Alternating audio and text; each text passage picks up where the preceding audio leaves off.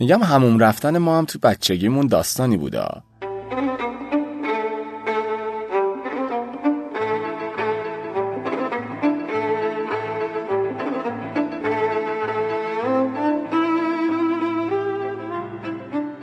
اولش می‌رفتیم تو همومی که نه آب سردش معلوم بود نه آب گرمش. یهو آب می‌شد 20 درجه زیر صفر.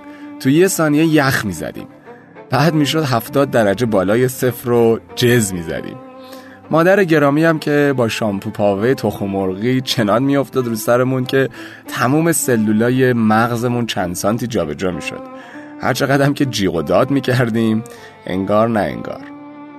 بدترین مرحله هم وقتی بود که با یک کیسه کلفت و زخیم میافتاد به جونمون. طوری که دو لایه از پوستمون کنده می‌شد و تازه مامانه با خودش فکر می‌کرد چرک و بیشتر ادامه می‌داد.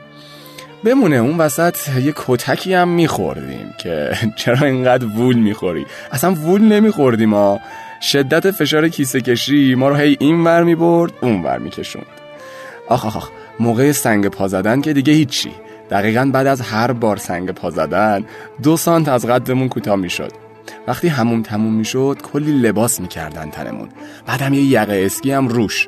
بعدش از شدت خستگی و درد خوابمون می‌برد. آخرش هم همه می‌گفتن آخه حیوونی نگاش کن تمیز شد و راحت خوابید. نمی‌دونستن که بیوش شدیم بابا. چقدر میکشتن ما رو. گناه داشتیم.